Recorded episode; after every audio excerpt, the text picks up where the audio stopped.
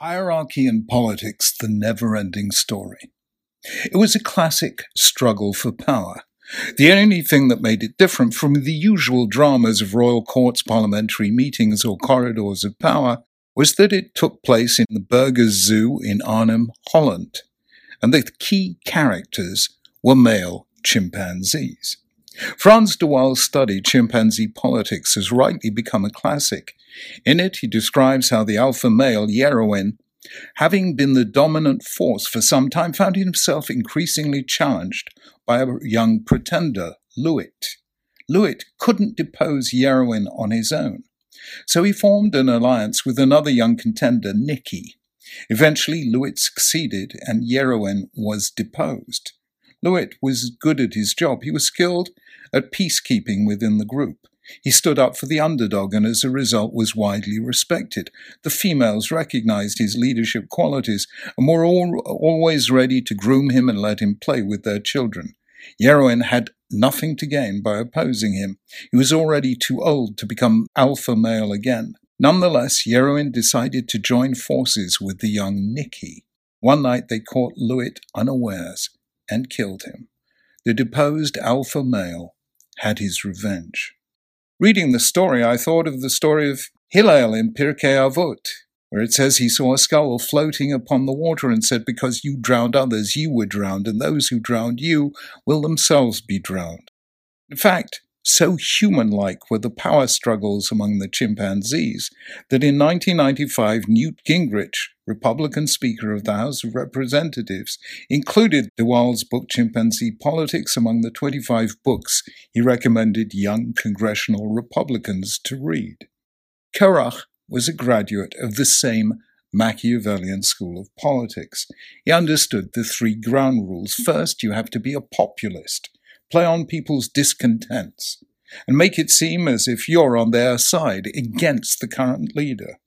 You have gone too far, he said to Moses and Aaron. The whole community is holy, every one of them, and the Lord is with them. Why then do you set yourselves above the Lord's assembly? Second, assemble allies. Korach himself was a Levite. His grievance was that Moses had appointed his brother Aaron as high priest. Evidently, he felt that as Moses' cousin, son of Yitzhar, brother of Moses and Aaron's father Amram, he felt that the position should have gone to him. He thought it unfair that both leadership roles should have gone to a single family within the clan.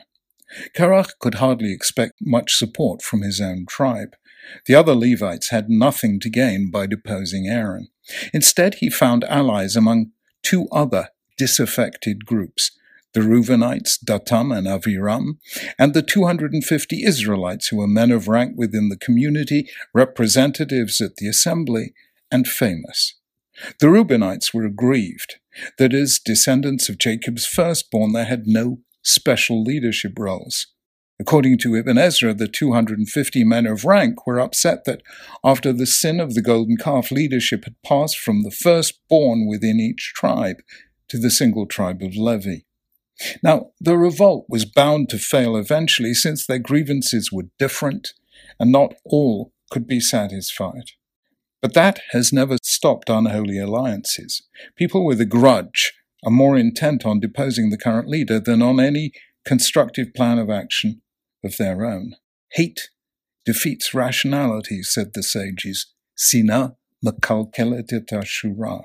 Injured pride the feeling that honor should have gone to you, not him, has led to destructive and self destructive action for as long as humans have existed on earth. Third, choose the moment when the person you seek to depose is vulnerable. Ramban notes the Korach revolt took place immediately after the episode of the spies and the ensuing verdict that the people wouldn't enter the land until the next generation. So long as the Israelites, whatever their complaints, felt that they were moving toward their destination, there was no realistic chance of rousing the people in revolt. Only when they realized that they wouldn't live to cross the Jordan was rebellion possible. The people seemingly had nothing to lose. Now, the comparison between human and chimpanzee politics is not meant lightly. Judaism has long understood that Homo sapiens is a mix of what the Zohar calls Nefesh Habahamit and Nefesh Elokit, the animal soul and the godly soul. We are not disembodied minds. We have physical desires, and these are encoded in our genes. Scientists today speak about three systems the reptile brain that produces the most primal fight or flight response, the monkey brain that is social, emotional, and sensitive to hierarchy, and the human brain, the prefrontal cortex, that is slow, reflective, and capable of thinking through consequences of alternative course of action. This confirms what Jews and others, Plato and Aristotle among them, have long known. It is in the tension and interplay between these systems that the drama of human freedom is played out. In his most recent book, Frans de Waal notes that among chimpanzees, hierarchy permeates everything. Among the females, this is taken for granted and doesn't lead to conflict, but among males, power is always up for grabs. It has to be fought for and jealously guarded against contenders. Male chimpanzees, he says, are schmoozing and scheming Machiavellians. The question is, are we? This isn't a minor question. It may even be the most important of all if humanity is to have a future. Anthropologists are generally agreed that the earliest humans, the hunter gatherers, were generally egalitarian. Everyone had his or her part to play in the group. Their main tasks were to stay alive, find food, and avoid predators. There was no such thing as accumulated wealth.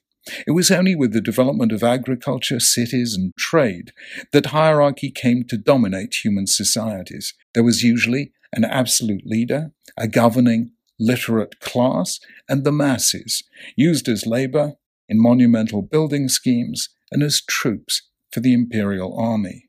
Judaism enters the world as a protest against this kind of structure. We see this in the opening chapter of the Torah, in which God creates the human person in his image and likeness, meaning that we are all equally fragments of the divine. Why, ask the sages, was man created singly, so that no one could say, my ancestors were greater than yours. Something of this egalitarianism can be heard in Moses' remark to Joshua, v'cholam Hashem nevi'im, would that all God's people were prophets, that he would rest his spirit on them. However, like many of the Torah's ideals, among them vegetarianism, the abolition of slavery, and the institution of monogamy, egalitarianism couldn't happen overnight. It would take centuries, millennia, and in many respects has not yet been fully achieved. There were two hierarchical structures in biblical Israel. There were kings and there were priests, among them the high priest. Both were introduced after a crisis. Monarchy after the failure of the rule of the Shoftim, the judges, and the Levitical and Aaronite priesthood after the sin of the golden calf both led inevitably to tension and division. Biblical Israel survived as a united kingdom for only three generations of kings and then split in two. The priesthood became a major source of division in the late Second Temple period, leading to the sectarian divisions between Sadducees, Boethusians, and the rest. The story of Korach explains why. Wherever there is hierarchy, there will be competition as to who is the alpha male.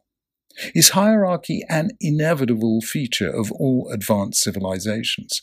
Maimonides seems to say yes. For him, monarchy was a positive institution, not a mere concession.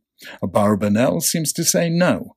There are passages in his writing that suggest he was a utopian anarchist who believed that in an ideal world, no one would rule over anyone. We would each acknowledge only the sovereignty of God. But putting together the story of Korach and Frans de Waal's chimpanzee version of House of Cards, the conclusion seems to follow that where there is hierarchy, there will be struggles to be alpha male. The result is what Thomas Hobbes called a perpetual and restless desire of power after power that ceaseth only in death. That is why the rabbis focused their attention not on the hierarchical crowns of kingship or priesthood, but on the non hierarchical crown of Torah, which is open to all who seek it. Here, competition leads not to conflict but to an increase of wisdom, kinat sofrim tarbe and where heaven itself, seeing sages disagree, says, Elu ve'elu divrei Elokim chaim, these and those are both the words of the living God. The Korach story repeats itself in every generation. The antidote is daily immersion in the alternative world of Torah study that seeks truth, not power, and values all equally as voices in a sacred conversation. Shabbat Shalom.